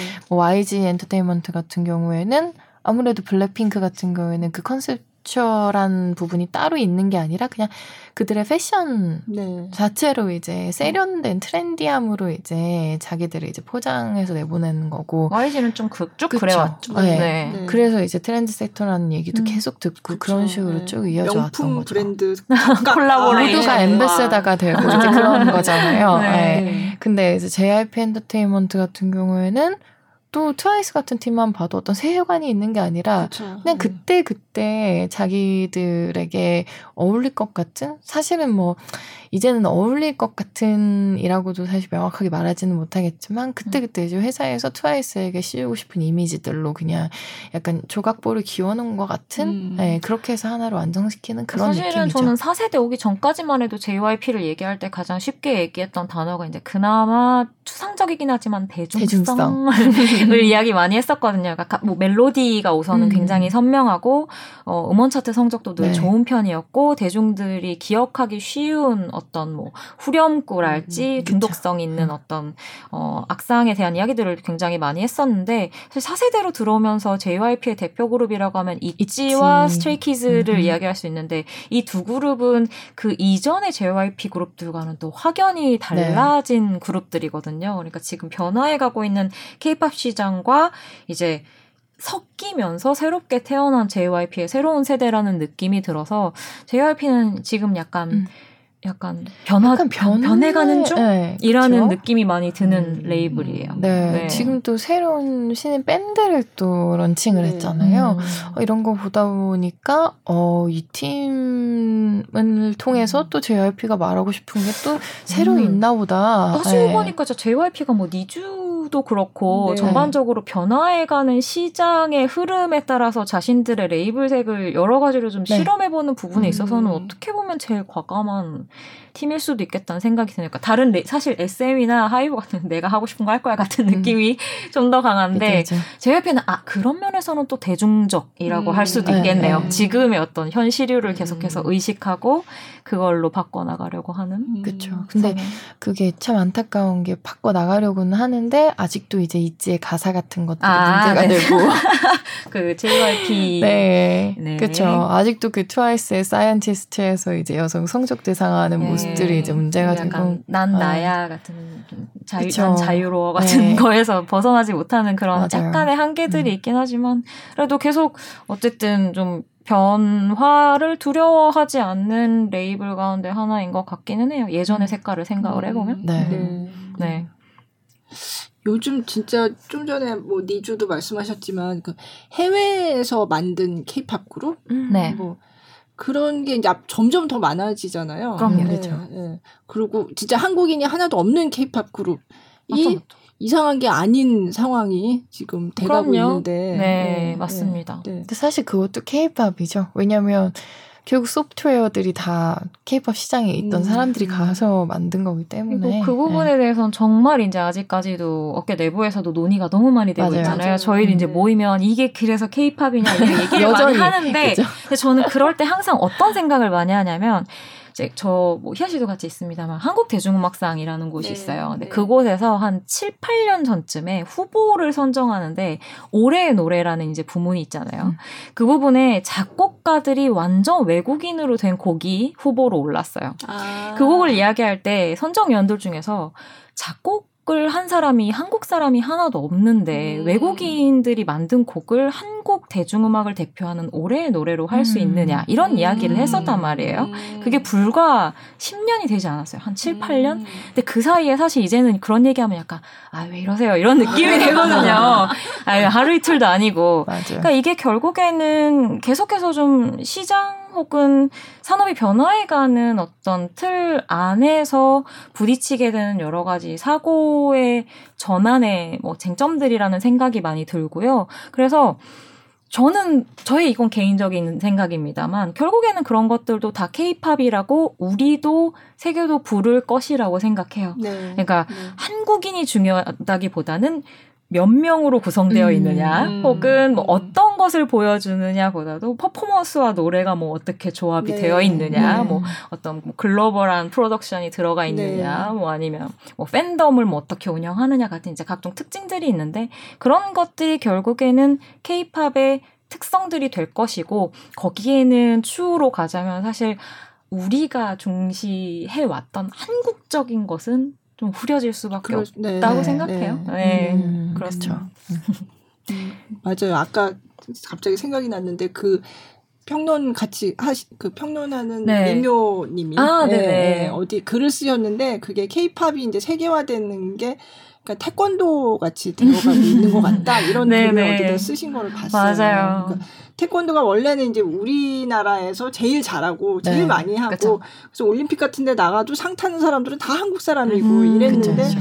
지금은 오히려 한국 사람이 상을 타기 어려운 맞아요. 네, 이번 네. 올림픽에서 사실 태권도 부문에서 그죠. 너무 메달이 네. 없어서 아쉬워하는 네. 분들 많았잖아요. 그래서 뭐 그거는 아쉬울 수 있지만 어쨌든 그게 음. 어떻게 보면 어, 태권도가 진짜 세계화됐다는. 걸 그러니까 유도 같이. 그렇죠. 맞아요. 네. 그래서 저는 한편으로는 이게 저는 당연히 그렇게 어, 바뀌어 나가는 것이 맞다고 생각해요. 왜냐하면 언제까지 뭐 팬들이나 소비하는 사람은 늘려가면서 그 음. 안에 만드는 그럼요. 보수적으로 평가할 필요가 음, 음, 없다고 음. 생각을 하거든요. 다만 어쨌든 이제 시작 점이 우리라는 것에 대한 인식은 이 음. 안에서 그것을 만드는 사람들은 네. 늘 가지고 있어야 한다고 생각하고 언제든 태권도처럼 그렇게 한국인보다 훨씬 음. 잘하는 전 세계인들이 생길 수 있기 때문에 만약에 지금 한국에서 만들어지고 있는 케이팝을 좋아하고 이것을 발전시켜 나가고 있는 사람들이라면 조금 더 열심히, 조금 더 성실하게, 조금 더 재미있게 이 산업을 만들고자 하는 어떤 고민들을 많이 해야 되지 않나 싶어요. 네. 그러니까 그런 막, 하, 뭐, 차트 몇이, 뭐, 판이 얼마 팔렸고, 이거에만 매달리다 보면 전 결국에는 그 핵심적인 부분들은 이 문화의 매력을 가진 누구라도 가져가서 음. 저- 음, 전 세계에서 사랑받고 그럼요. 퍼뜨릴 수 있다고 생각하거든요. 근데 어쨌든 우리는 원천 기술이 있잖아요. 만들어 네. 온 역사가. 있으니까 네. 네. 그 부분에 있어서 도태되지 말고 음, 음. 그냥 originality를 가진 어, 곳으로서의 자존심과 재능을 계속해서 좀 음. 발전시켜 나가면서 더 좋은 것들을 많이 음. 만들어냈으면 좋겠어요. 그러니까 뭐 뭔가 주도권을 뺏기기 싫어 이런 느낌보다도 이걸 좋아하는 사람들이라면 네. 음. 조금 더 열심히 재미있게 할 수 있는 부분이 있지 음. 않을까 싶어요.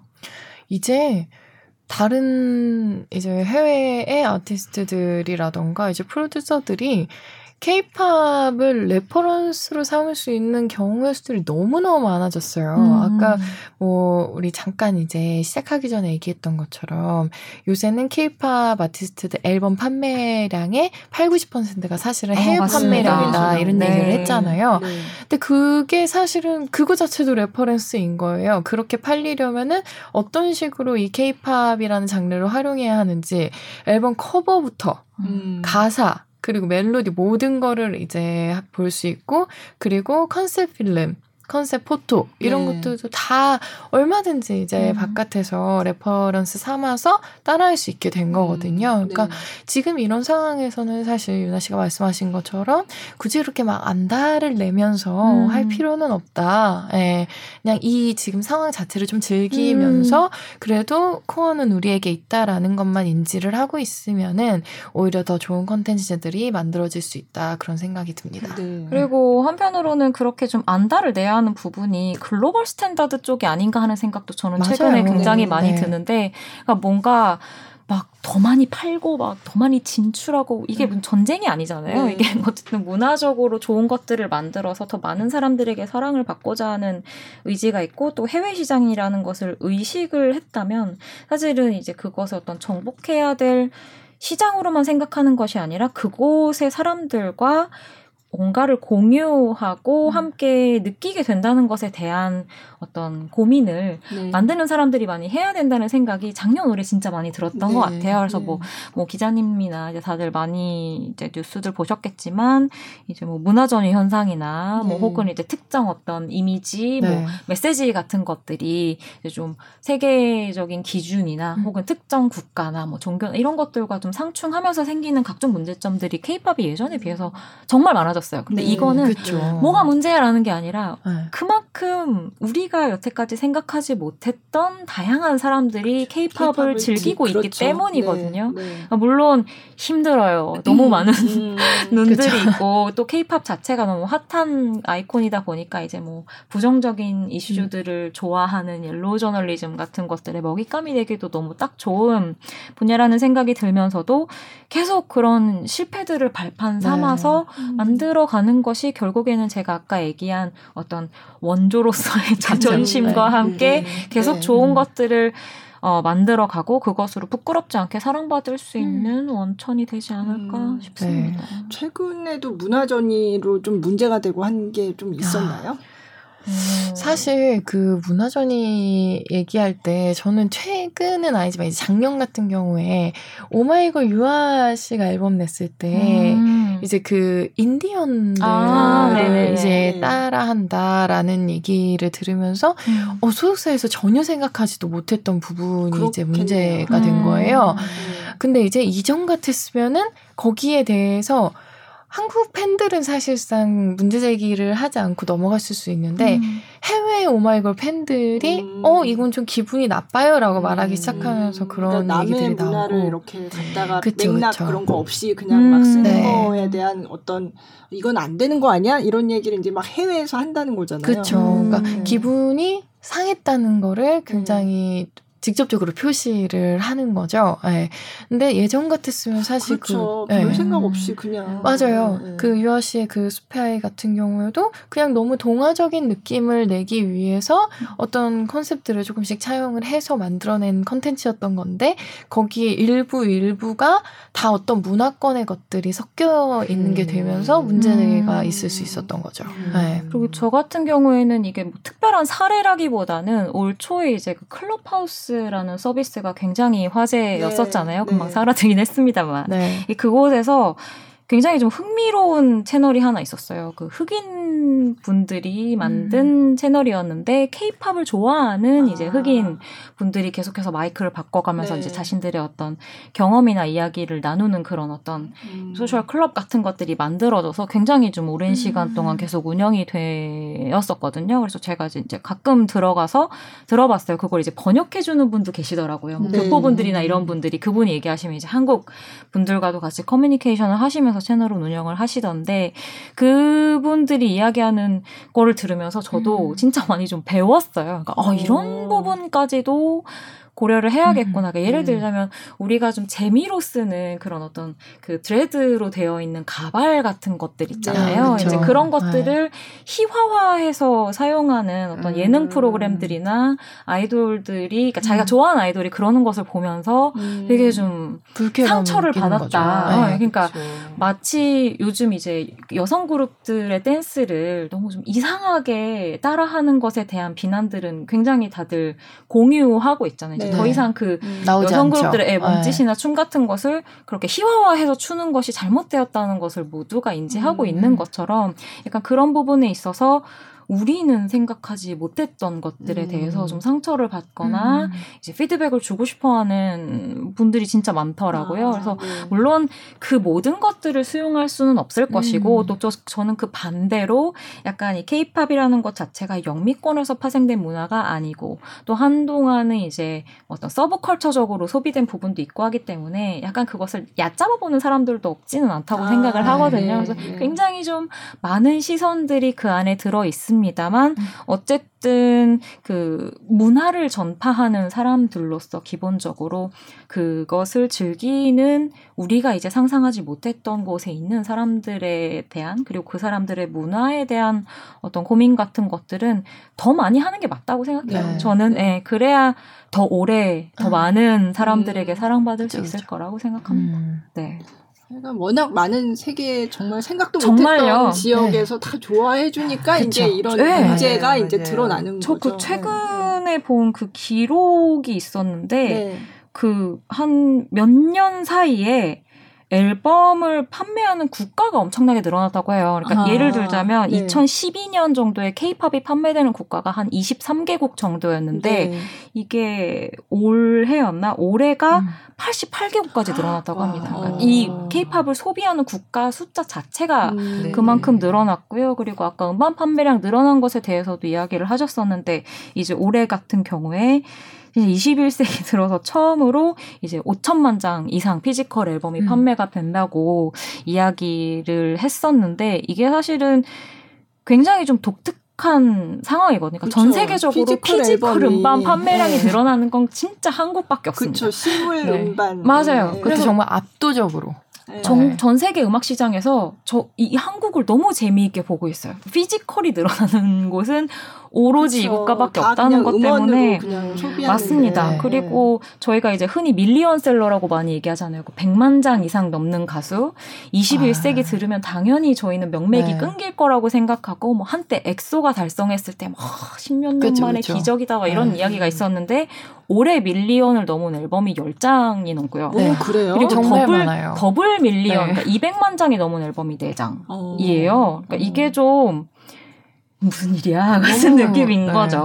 그 팬들이 음. 사실 예전에는 이제 팬사인회를 가기 위해서 많이 샀었잖아요. 네. 그래서 그 앨범 판매량이 사실은 밀리언셀러로 음. 등극하는 데 도움이 됐던 것도 맞고 음. 지금도 사실은 상당 큰 부분이. 거기에 네. 네, 의존하고 있는 거는 맞죠. 근데 어 그럼에도 불구하고 그 정도로 열성을 보이는 팬들이 음. 초동 90만 장을 만들어낸다는 그러니까요. 거는 신인 음. 그룹에 90만 장. 네, 네, 이거는. 사실 상상을 좀 뛰어넘는 수준인 거잖아요. 네, 멤버들이 아무리 영상 통화 가 하고 싶어도. 네, 그래도 그걸 생각해도 너무 음. 지금 음악 시장 입장에서는 전 세계 음악 시장 입장에서는 음. 약간 이 예전 같진 않았겠지만? 네, 네, 정말 네, 천문학적인 네. 숫자가 네, 돼버린 네, 거잖아요. 지금 그래서 와 이걸 보고 있으면 진짜 세계 시장에서 얼마나 부러울까라는 음. 이제 그런 생각을 합니다. 네, 맞아요. 그래서 음. 너무 좀 정말 흥미 로울 따름이고요. 그러니까 이거에 대해서는 분석이 이제 여러 가지로 나와요. 뭐 비대면 시대가 되면서 아. 이제 공연이나 굿즈 같은데 돈을 쓰지 못하는 팬들이 그쵸. 이제 음반 아. 판매량이나 혹은 아. 이제 기록 음, 왜냐면 음. 뭐 공연에 몇만 명이 들었다 혹은 음. 뭐, 뭐 이런 식으로 그 그룹의 영향력을 이야기할 수 있는 수치들이 없다 보니까 네. 이제는 뭐 그런 음반 판매량으로 음. 승부를 보려고 하는 팬들이 네. 많아진 것도 사실이고 그렇죠. 근데 저는 그것 플러스 알파로 희아 씨가 방금 말씀 하신 것처럼 어쨌든 지금 케이팝이라는 문화를 자연스럽게 소비하고 있는 국가도 늘어나고 사람들도 분명히 늘어난 부분이 있어서 저는 문화가 어떤 기세를 타는 게 되게 중요하다고 생각하는 이유가 이게 그냥 반짝 잠깐 이렇게 뜨고 끝나는 게 아니라 문화가 좀 전파되는 특성은 좀 스며드는 거라고 네. 생각을 하거든요. 그래서 이게 뭐 단지 한 곡이 잠깐 반짝 힌트를 한 게 아니라 이 정도로 전반적으로 사실은 케이팝이라는 것에 대해서 혹은 뭐 케이팝을 좋아하면 앨범도 사고 공연도 음, 가고 하는 것에 음. 대해서 굉장히 열린 사람들이 케이팝을 좋아한다고 생각을 해보면 그렇게 한번 시작된 그 전파력이나 영향력이라는 것은 저는 한동안은 사실은 음. 퍼져 나갈 수밖에 없다고 생각을 해요. 그리고 음 어딘가에서도 그런 얘기 했었는데 이게 이제 그 어떤 한 세대를 대표하는 아이콘이 되어가는 것에 대해서도 좀 재미있는 분석들을 본 적이 있는데 이제 케이팝이라는 게 케이팝 매니아라고 이야기를 하기보다는 음. 10대, 20대, 그러니까 젊은 전 세계의 젊은이들이 굉장히 매력적으로 느끼는 대중문화가 되었다는 평가를 많이 해요. 그리고 네. 저도 이제 그런 부분에 있어서 굉장히 좀 초점을 맞추고 관심을 갖고 있는데 저는 그게 되게 중요한 게 여러분도 생각해 보세요. 여러분들 10대 때 들었던 음악 지금까지도 듣고 호감을 가지고 있는 그렇죠. 경우가 네. 굉장히 많잖아요. 그렇죠. 네. 그래서 전 세계에서 실시간으로 정말 이 케이팝을 즐기고 있는 젊은 세대들, 케이팝은 정말 젊은 팬들이 많기 때문에 네. 그들이 앞으로 향후 10년, 20년간 케이팝을 뭐 지금처럼 사든 안 사든 케이팝, 한국의 대중음악, 한국의 컨텐츠, 음. 한국이라는 나라까지도 어떻게 생각할 것이냐에 대한 걸 생각하면 저는 이건 진짜 몇 푼의 돈으로 설명할 수 그렇죠. 있는 게 아니라고 음, 생각해요. 그래서 네. 굉장히 좀 재밌게 보고 있는 음. 현상이기도 합니다. 음. 음. 아, 이게 진짜 그 연성 권력이라는 게 너무 무서운 음. 거라서 네.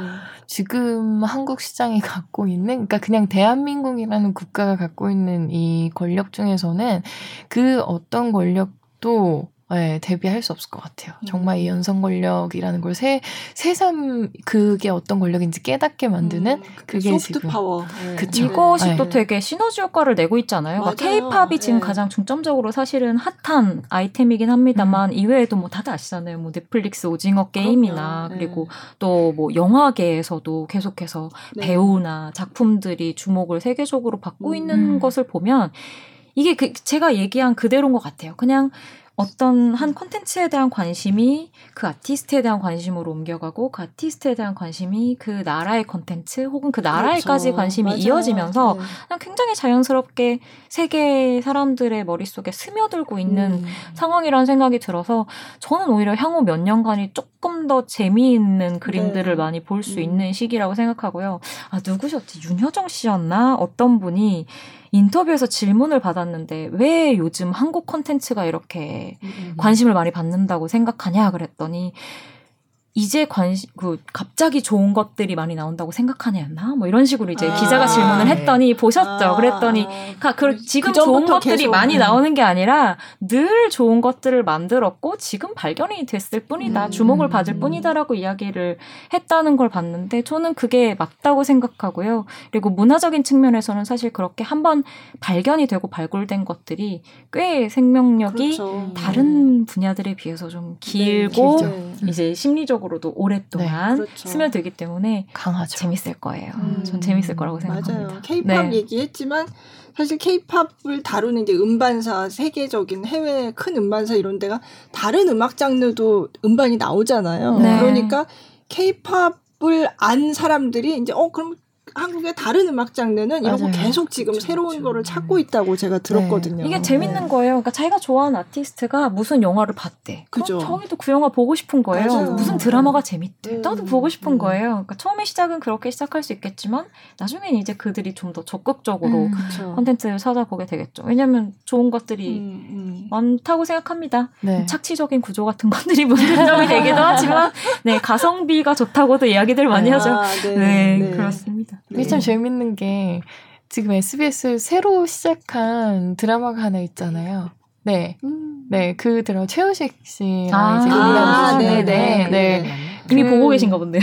아니 못 봤는데 기다리고 있었어요. 아, 네. 네네. 근데 그 드라마의 OST 씨가 나오니까 네. 네. OST를 또 B 음, 씨가 네네. 네. 맞아, 네. 맞아. 그러니까 이게 그런 식으로 연결이 되면서 음. 예, 사실은 최우식 씨와 B 씨의 친분이 주가 돼서 이제 만들어진 음. 건데 그게 그런 식으로 연결이 되면 또 음. 팬들 입장에서는 한국 드라마 또 찾아보게 되는 그렇죠. 거예요. 음. 예. 네. 그러니까 이런 게 재밌는 현상들인 거죠. 음. 음, 음, 음, 음. 참 구군이 융성 이게 무슨 나왔습니다. 네. 그냥 얘기하다 보니까 네, 네. 네. 그러네요. 네. 아, 이게 참 재밌는- 문화의 힘이 대단한 것 맞아요. 같아요. 아, 네, 정말 네, 그렇다고 네, 해서 네. 그 사실 문화의 힘 때문에 여기 다 앉아 있는 사람들 아, 맞아요. 그렇기도 하고요. 네. 그러면 이제 2022년은 어떻게 될까요? 음. 음. 아, 저는 2022년에도 가장 큰 키워드는 메타버스. 아, 그쵸. 네, 비대면 시대를 완벽하게 벗어날 수 없기 때문에 더 음. 여기에 집중이 될 것 같고요. 요새 이제 주식 시장에서 되게 흥미로운 그쵸. 네, 움직임이 일고 있는 게 그 기존의 투자자들 같은 경우에는 좀 이제 말 그대로 투자를 오래 해온 좀 보수적인 사람들 입장에서는 왜 이, 뭐야, 네, 실체도 왜. 이게 음. 네, 음. 실체도 없지 그리고 등락은 너무 심하지 예전에 투자 공식으로 생각하면 여긴 절대 투자를 하면 안 되는 거죠. 근데 이상하게 젊은 투자자들이 들어와서 거기에다가 또 투자를 하고 음. 네 이런 식으로 그 안에서도 벌어지는 일들이 너무 흥미롭고 음. 네, 한국 사회에서 또 이건 어떤 변화를 일으키는 수단 중에 하나가 될 거잖아요. 음. 저는 이 주식시장 주식시장 사례를 들으면서 그 생각을 했습니다. 요즘 네. 약간 경제에 관심 많으시고 주식 관심 많으시고 그런 거 가지고 정작 저는 주식을 안 하는데 아? 네, 이 네. 얘기를 해주더라고요. 아. 되게 중요한 변화가 됐다고. 그래서 저 같은 네. 경우에도 내년에도 아마 뭐 메타버스나 NFT 요즘에도 이야기 많이 나오고 네네. 있습니다만 그런 어떤 가상과 어떤 실제 콘텐츠의 힘을 결합시킨 음. 여러 가지 요소들에 대한 뭐 주목은 이어질 것 같기는 해요. 우선 뭐 시국이 계속 네. 이어 음. 이렇게 이어질 예정이기도 하고 또 이제 그것들과 관련된 지금 얘기하신 것처럼 어떤 비즈니스적이거나 경제적인 관점에서의 접근들이 굉장히 늘어났기 때문에 한동안 핫한 것은 분명하리라고 보는데요. 근데 저는 한편으로는 조금 우려스럽기도 한 게 케이팝으로만 우선 국한지어서 얘기를 하자면 이제 케이팝을 움직이는 동인이라는 것이 저는 언제나 결국에는 사람이라고 생각을 하는데 지금 이제 언급한 그런 메타버스나 NFT 같은 것들은 약간 사람보다는 어쨌든 기술적인 측면이나 음. 그것으로 인해서 만들어내는 새로운 비즈니스 같은 것들에 너무 집중이 되어 있지 않나 하는 음, 생각이 네. 들어요. 그래서 그렇다 보니까 결국 그것을 소비하고 지지해왔던 사람들 혹은 그 안에서 이제 자신의 어떤 젊음과 에너지를 갈아서 컨텐츠를 만들고 있는 사람들에 대한 관심이나 집중도는 오히려 좀 떨어지고 있지 않나? 음. 뭐 그들에 대한 배려는 오히려 좀 도외시되고 있지 않나라는 음. 생각이 많이 들더라고요. 그래서 요즘에 케이팝 검색해봐도 뭐 죄다 메타버스, 죄다 NFT 이야기가 정말 거의 8, 90%인데 결국 이것이 케이팝이 지금처럼 인기를 얻게 된 요인과 연결해서 생각해보면 어떤 의미가 있을까? 음. 혹은 지금처럼 케이팝의 영향력을 넓혀나갈 수 있을 것인가를 생각하는 데에는 저는 계속 물음표가 좀 생기긴 해요. 음. 그러니까 이 인기를 기반으로 한 어떤 비즈니스 모델이 될 수는 있겠지만 그것을 어떤 케이팝의 미래라거나 맞아요, 뭐, 맞아요. 뭐 어떤 성장의 동력이라고 이야기하기는 저는 음. 솔직히 좀 무리가 있다고 보고요. 그런 의미에서 저는 결국에는 사실은 케이팝 아티스트들이 대면에 대한 니즈가 굉장히 커지는 한 해가 될 음. 거라는 생각이 음, 네. 들기는 해요. 그러니까 제가 말씀드린 것처럼 이제 메타버스나 NFT 같은 것들은 만날 수 없는 상황에 있어서의 어떤 어려움을 타개하기 위한 그쵸. 새로운 전략 음. 같은 거고 그렇죠. 제가 네. 생각하기엔 음, 솔직히 결국 지금 이들에게 가장 필요한 것 혹은 성장의 동력이 되는 건 우리가 여태까지 온라인으로 만나왔던 팬들을 실제로 접하고 음. 그것으로 인해서 확인받고 영향력을 더 펼쳐나가는 것에 엄청난 관심이 있을 거라고 봐요. 그래서 사실 저희가 서두에서 이야기했던 BTS LA 공연 같은 것도 또 뭐 몬스타엑스나 뭐 에이티즈나 이런 팀들도 지금 해외 투어를 전부 네. 더보이즈도였나요? 그래서 바, 이제 전부 공지를 한 상황인데 그래서 이것들이 단순히 뭐 공연으로 돈을 벌고자 하는 의지도 분명히 있겠지만 왜냐면 공연 시장이 워낙에 큰 시장이거든요. 네, 네. 하지만 그만큼의 되게 불확실한 리스크가 있음에도 불구하고 이것을 계속해서 어 좀 추진해 나가려고 하는 요인이라면 저는 결국에는 이 케이팝 음, 이라는 어떤 음악 산업이자 문화가 가지고 있는 가장 중심에 있는 동력을 좀 더 엔진을 돌리고 직접 눈으로 확인하고 에너지를 주고받고자 하는 의지가 가장 크지 않을까 싶어요. 네. 나가서 뭐 할 건데? 그럼 정말 솔직히 그냥 팬들 만나고 공연하고 올 거거든요. 음. 근데 그런 어떤 움직임에서 오는 에너지가 결국에는 다시 또 케이팝 산업 안에서의 뭐 창작이나 네. 혹은 활동의 동력이 될 거라서 왜냐면 그걸로 만들어져 온 또 산업이기도 해서 그쵸. 사실상 뭐 케이팝 산업이라는 거는 사람을 셀링 포인트로 삼아서 만들어진 산업이다 보니까 네. 이게 참 늘 저희가 거기에 딜레마에 음, 빠져 맞아요. 있지만요. 음, 그럼에도 불구하고 사람이 면대면으로 했을 때 지닌 음. 아까 말씀드린 그 케이팝의 역동성이라는 게 결국은 완성되는 거기 때문에 지금 저희 입장에서는 좀 더 케이팝 시장이 이제 잘 되고 그리고 오래 돼 오래 이제 좋은 결과물을 이끌어내려면은 사실상 이 대면이 활성화가 되는 게 음. 가장 최우선이어야 한다. 음, 그 네. 뭐 아티스트의 어떤 그런 뭐 의욕이나 뭐 이런 것뿐만이 아니고 음. 수입뿐만이 아니고 그냥 그것이 확실히 좀 동력이 될 가능성은 되게 많을 거라고 보고요.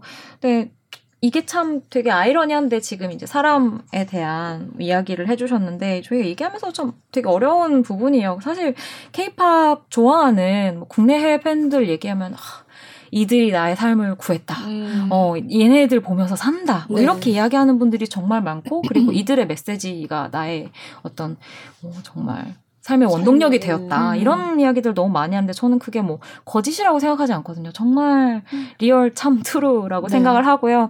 근데, 다만 이제, 언제나 저희가 그 산업 안에 있는 사람에 대해서 회의를 느끼는 부분은 그런 어떤 순수한 감정이나 그 안에 있는 진짜 사람이라는 것들을 음. 비즈니스나 재화로 너무나 쉽게 치환해버리는 음. 어떤 구조적인 음. 문제가 큰 것 같아요. 그러니까 만나려면 수백 장의 앨범을 사서 음.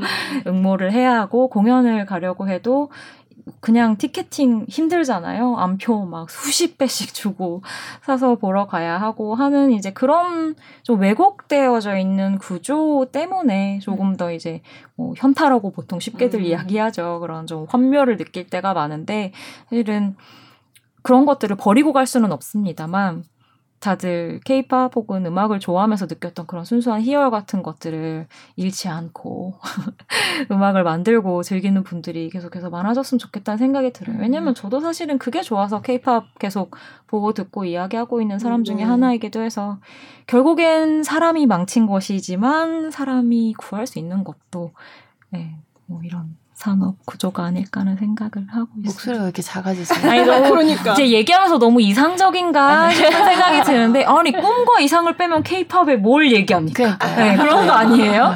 네, 그렇죠. 꿈, 희망, 전진, 전진이죠. 네. 네. 아, 진짜 갑자기 네. 생각나는 게그 얼마 전에 한류 관련된 기사를 쓰면서 한류 정책이 이제 전문가 만났더니 네. 한류 정책이 뭐 특별한 거보다도 그 한류를 만들어낸 거는 어떤 일부 스타가 아니라 음. 스타들도 물론 큰 역할을 했지만 정말 그 뒤에서 일하는 수많은 그럼요. 정말 그런 그 아. 뭐라 그러죠 스탭들, 예. 수많은 사람들의 네. 노동의 어떤 팬들, 집약된 예, 팬들도 팬들도 들어가야 돼요. 맞아요. 그래서 소비자도 네, 같이 맞아요. 그때 얘기가 네. 됐었는데 네. 그래서 이거는 다 같이 만들어낸 거고 음. 그리고 한류 정책이라고 하는 거는 그래서 그 산업 분야에서 일하는 어떤 사람들의 노동 조건에 대한 것까지 맞습니다. 포함이 돼야 된다. 맞아요. 그런 얘기를 제가 들었는데 굉장히 음. 공감이 갔고요. 네. 그래서 정말 화려한 무대도 있지만 그 뒤에 음. 어떤 음. 수많은 사람들의 땀과 눈 정말 피땀 눈물이 흘리는 맞아요. 네, 그런 것도 좀 생각을 하면 좋겠다. 맞습니다. 했습니다. 네. 아니, 뭐 가상현실 다 좋은데요. 네. 이제 우리는 현실에 살고 있잖아요. 그 현실에 사람들이 하는 거니까 그것부터 시작하는 게 네. 중요한 것 같아요. 네. 아유 오늘 두 분 모시고 이제 케이팝 결산 네. 했습니다. 수, 결산인지 수단지는 모르겠는데 항상 네. 이렇게 즐겁게 시간을 네, 네. 아 진짜 좀 상황이 좋아져서 내년에는 맞아요. 네, 정말 직접 공연을 많이 관람할 수 있었으면 좋겠어요. 저는 그 최근에 저도 이제 아이돌 분이랑 뭐 얘기를 할 일이 하나 있었는데 그게 너무 그립대요. 그 어 맞아요. 공연장 무대에 가서 불이 딱 꺼지면 관객분들이 와 하고 아. 소리 지르는 그 파도 소리 같은 소리가 있어요. 네네. 천둥 네, 같은. 네. 가끔 그게 너무 그리워서 음. 눈물이 난다고 하더라고요. 아. 그래서 이게 그냥 뭐 아, 빨리 공연이 됐으면 좋겠어 이 정도가 아니라 음. 사실 그분들에게는 그게 삶이거든요. 그쵸. 삶의 원동력이기도 하고 정말 빨리 어. 상황이 좋아졌으면 좋겠어요. 갑자기 생각났는데 피아니스트 김선욱 씨가 작년 요맘때 나와가지고 객석에서 빠스락빠스락 소리 나는 것조차 그 아, 소리를 네, 찾으시대요. 예전엔 싫었지만 네, 네. 어, 너무. 이해가 가는 맞아요. 말씀이네요. 맞아요. 네. 아, 정말. 내년에는 또 진짜 밝은 이야기로 할 수 있었으면 그러네요. 좋겠어요. 네, 그래서 오늘 음악평론가 김윤아 씨, 또 대중문화 전문 저널리스트 박희아 씨 모시고 얘기 나눠봤습니다. 오늘 나와주셔서 감사합니다. 고맙습니다. 감사합니다.